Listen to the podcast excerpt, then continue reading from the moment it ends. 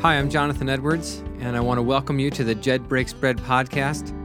My goal in this podcast is to teach the truth of the Word of God and apply it to our lives that our orthopraxy might be as good as our orthodoxy. May you be blessed. Welcome back, my friends. Thanks again for joining me on the podcast. We are continuing our series on the creation ordinance and as we discussed in the last couple episodes about the ordinance of dominion and authority, we are now going to begin looking at some specific spheres of authority that God has established. All right, so God has established these various spheres of authority, and hopefully you got a chance to listen to that particular episode. The sphere of authority that we want to look at more closely today is the government's sphere of authority. So, in other words, what authority did God give to human governments? Why were they established? And is there any reason to disobey a governmental authority? So, we're going to try to answer those particular issues in this episode. First of all, we find that the foundations, the early foundations for human government, were established in Genesis chapter 9, verse 6 and 7 after the flood. Okay, so I'm a literalist when it comes to the Bible, and I believe the Bible is a literal work. And so I believe that, yes, God created in six literal days. I believe that there was a literal worldwide flood that affected all of the earth and it affected the land of the earth. It affected every every aspect of the earth was affected by this flood and there were eight persons who survived and it was Noah and his family. So Noah and his wife and his three sons and their wives they are the ones who survived the flood. And after they survived the flood God gave some instructions to Noah and his children concerning governance of one group of human beings to another. Now, you'll recall before the flood, God said that man was wicked continually and did evil all the time. That might be a bit of a paraphrase, but it communicates the main idea that man was evil and committed evil acts towards one another. And as a result of that, God looked with regret upon how mankind was treating one another and decided to judge them because every sinner deserves the punishment of death. That is the appropriate punishment for sin. All that being said, God allowed Noah and his family because they were righteous. Okay. Noah was a man of faith to escape the flood, to escape the judgment. And then when they were going to reestablish humankind, when they were going to repopulate the earth and multiply, God gave a command concerning how humans treat one another. And here's the command Whoever sheds man, man's blood, by man his blood shall be shed. For in the image of God he made man. As for you, populate the earth abundantly and multiply in it. If you recall back in Genesis chapter 4 and Genesis chapter 5, the stories of Cain and the story of Lamech, both men were murderers. Both men escaped what we would consider to be a just punishment for murder, and both experienced a curse that God put upon them. Now, we don't understand why God dealt with these men the way that he did at that particular time. But what we do understand is that after the flood, God is changing the parameters and giving man authority over the life of other men. And this is the very beginning and foundation of governmental authority. And it concerns primarily this issue of murder.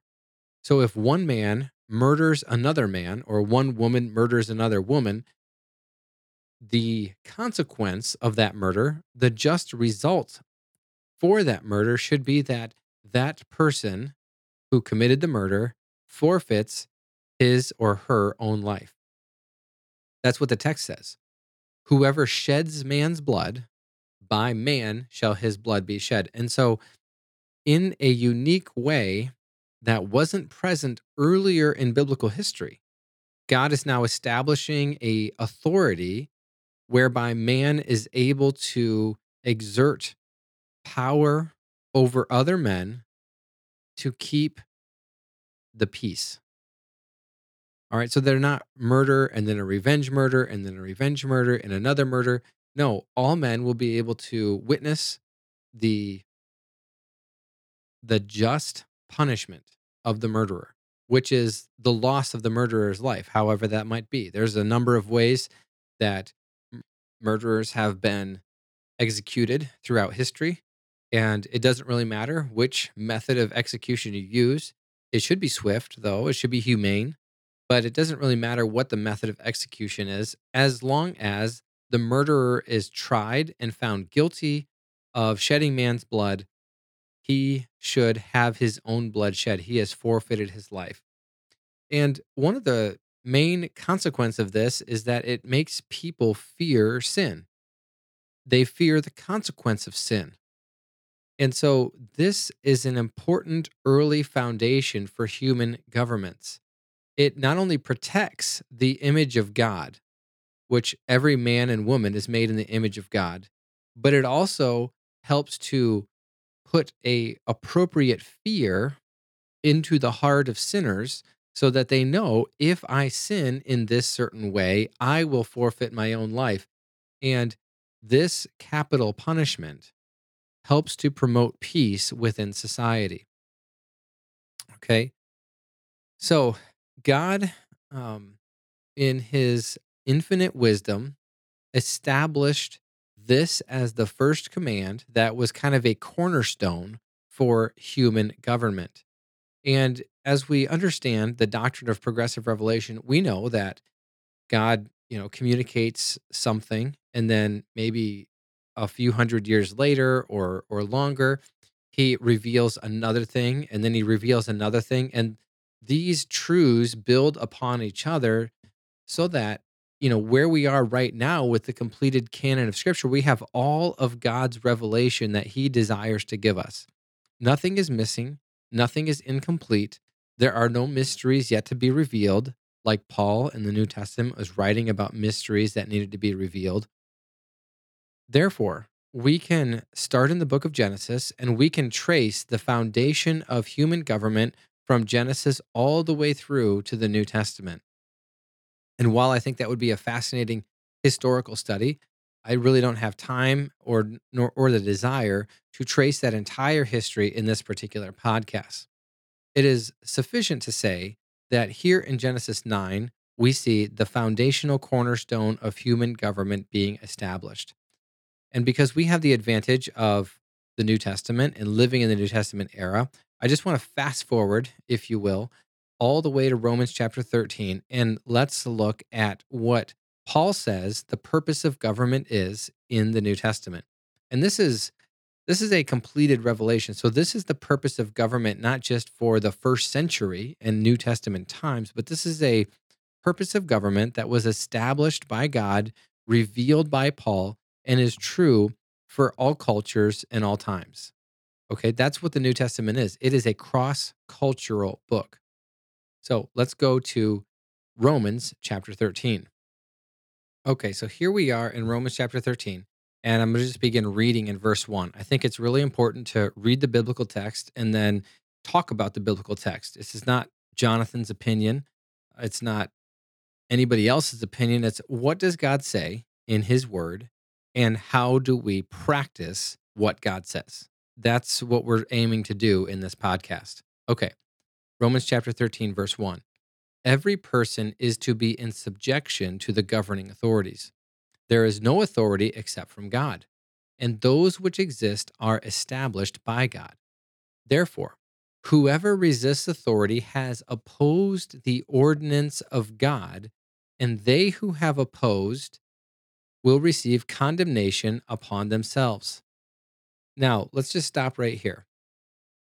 What does Paul establish here in this first two verses of Romans chapter 13?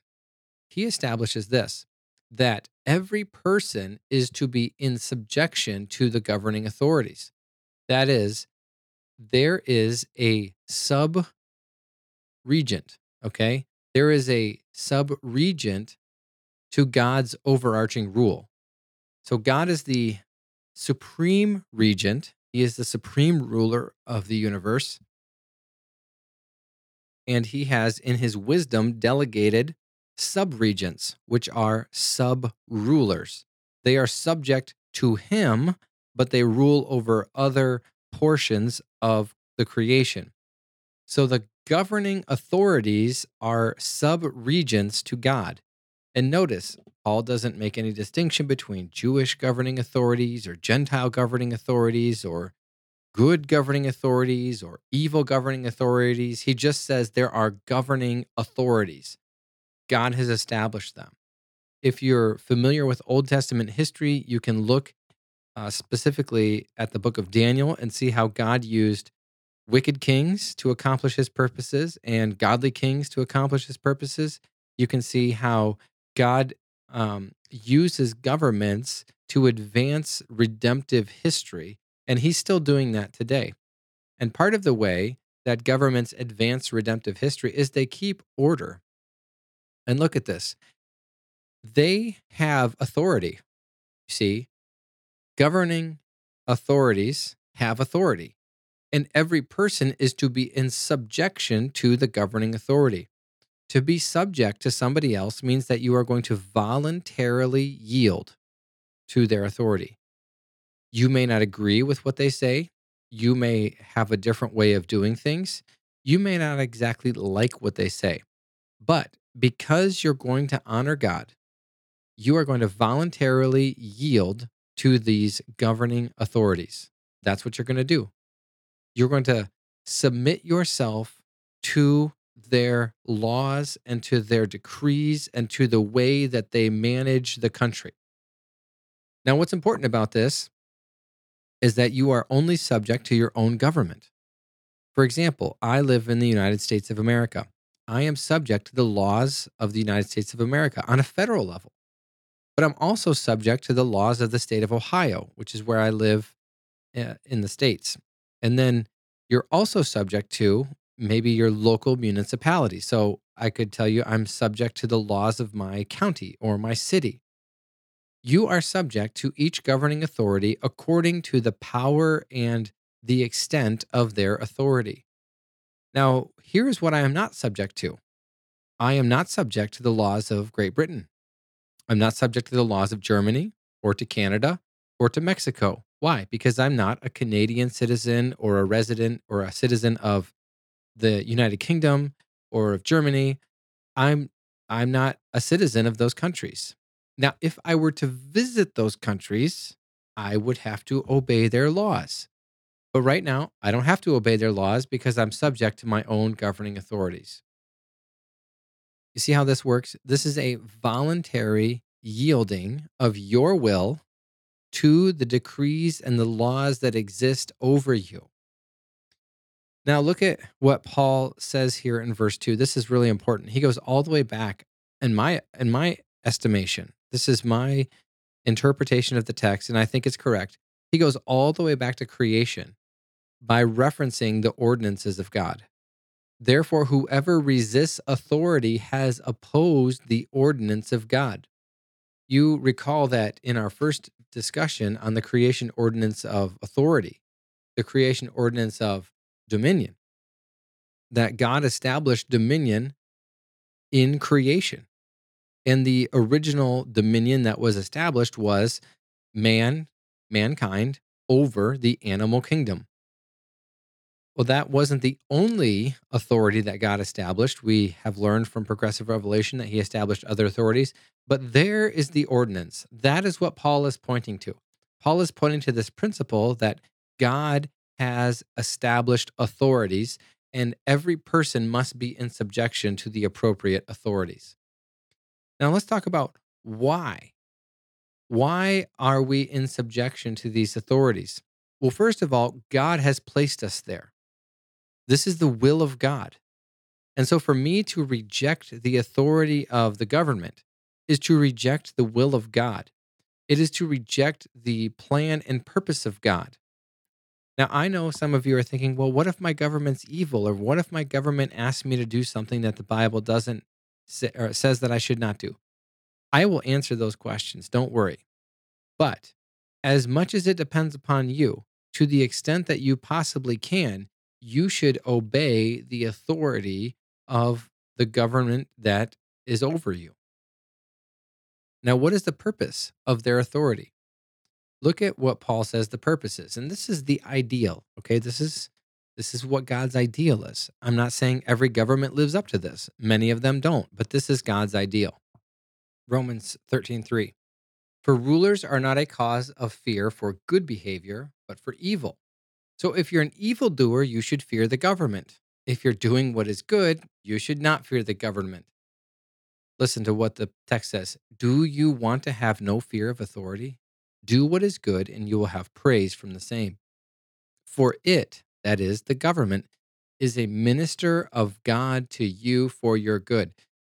I the word minister, I think, throws people off there, okay? Because we don't really know what a minister is. We think of a minister as a pastor, but the word minister in the Greek language actually means servant. The government is a servant of God. It means God, it, he is God's servant, okay? The government is God's servant to you for your good. So ideally, your government should be acting in your best interest. It should be promoting that which is good and peaceable and according to God's uh, moral law. And the government should not be promoting that which is evil. It should, in fact, be stopping that which is evil. It should be discouraging that which is evil. And what is the government's means for discouraging that which is evil? Look at the second half of verse 4. If you do what is evil, be afraid, for it does not bear the sword for nothing. It is a, again, servant of God, an avenger who brings wrath on the one who practices evil. That phrase, bear the sword, means that the government has the power and the authority given to it by God to determine what types of consequences it will enact upon people who break the law.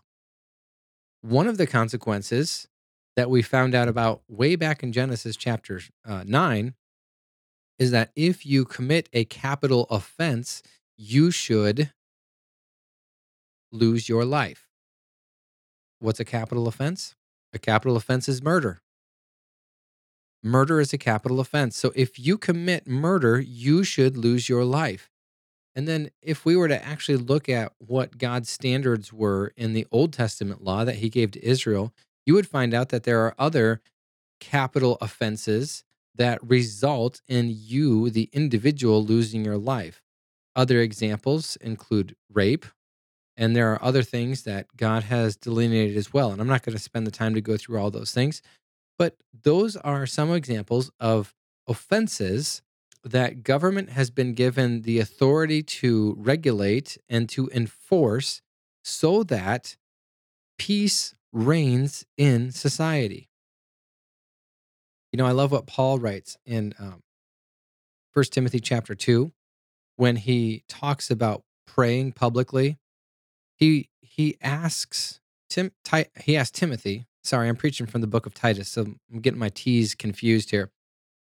But in 1 Timothy chapter 2, Paul asked Timothy to pray for the governing authorities. Why? So that they would make godly, God honoring decisions, and that the people of God would be able to live peaceful and quiet lives. You know, when the government practices the moral laws that God has established, and when the government enforces those laws, it generally results in peace for everybody in society. However, when the government disregards those laws, when the government chooses to act against those moral laws.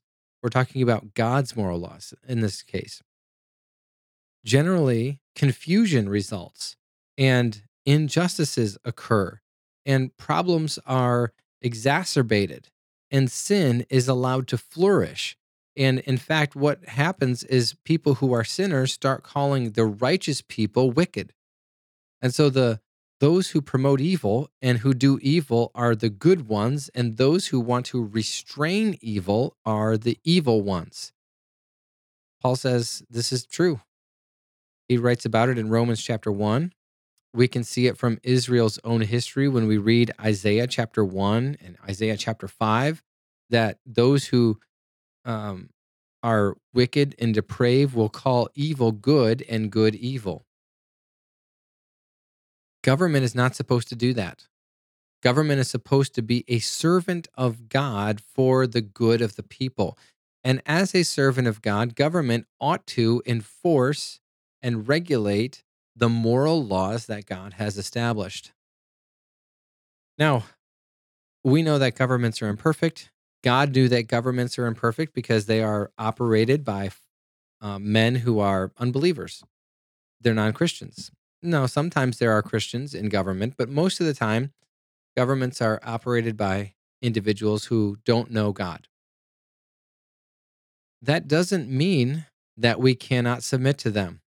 Just because the governing authorities don't know God doesn't mean that we ought not to submit to them. We should submit to them. We should submit to them. So let's take a look then at how we should be in subjection. Verse 5 It is necessary to be in subjection, not only because of wrath. So if you're not in subjection to the government, the government may turn their wrath upon you because you disobeyed. So you're not acting just because of fear, but you're also acting in subjection for conscience sake. Why the conscience? because the conscience is what motivates you to do what is good and pleasing in the eyes of God. The conscience is that part of you that has been created within you by God and which the Holy Spirit energizes to convict you of sin or to alternatively say that you have not sinned in a certain area. Now, the conscience is something that can be trained to be very sensitive. Uh, it can you can cultivate an unbiblical conscience, a, a conscience that is that is hypersensitive. And in other words, your conscience is uh, thinks that things are sin, which God does not say are sin, or your conscience can be seared. That means that your conscience has no longer activated itself, or it has stopped activating by saying, "Hey, this thing which I know is sinful is actually not sinful anymore. I've I've broken my conscience so many times. I'm not even bothered by this sin." Or you can have a biblically trained conscience. And that's what we should strive for as Christians to have a conscience that is trained according to the truths of God's word, whereby when we are reading the word of God, when we are studying its truth, our conscience is learning and growing, and we are cultivating healthy relationships with the truth and the practice of the truth.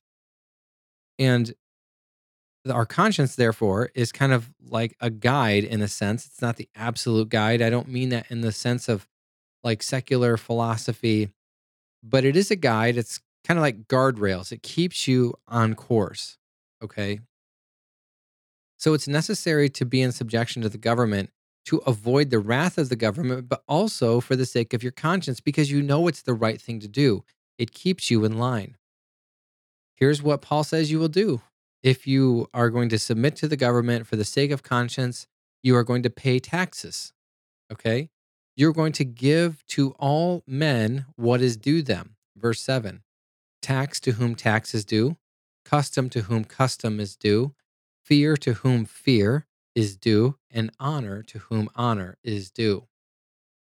These, these truths, they are difficult to master. And, and I have to say that when we consider the the ways that our government, our I'm talking about the federal government of the United States, when we look at the ways that our federal government has purposefully desecrated the moral laws of God and has spat on them and has rejected them and has basically kicked them out of the public discourse, that makes us angry. And it makes you not want to submit. But if you are going to obey God, you should submit to the governing authorities anyhow, because they still have authority. That authority has been given to them by God. And I think that this is going to lead very well into what we talk about in our next episode. When do we not submit to a governing authority? At what point do we not submit to a sphere of authority that God has established?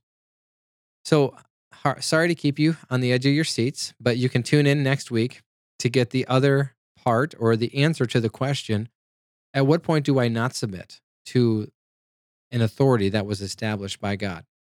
Thanks for listening. I pray that your thoughts have been challenged and that you would do a great job of honoring Jesus as you submit to the various spheres of authority in the local governments that you reside under. God bless you.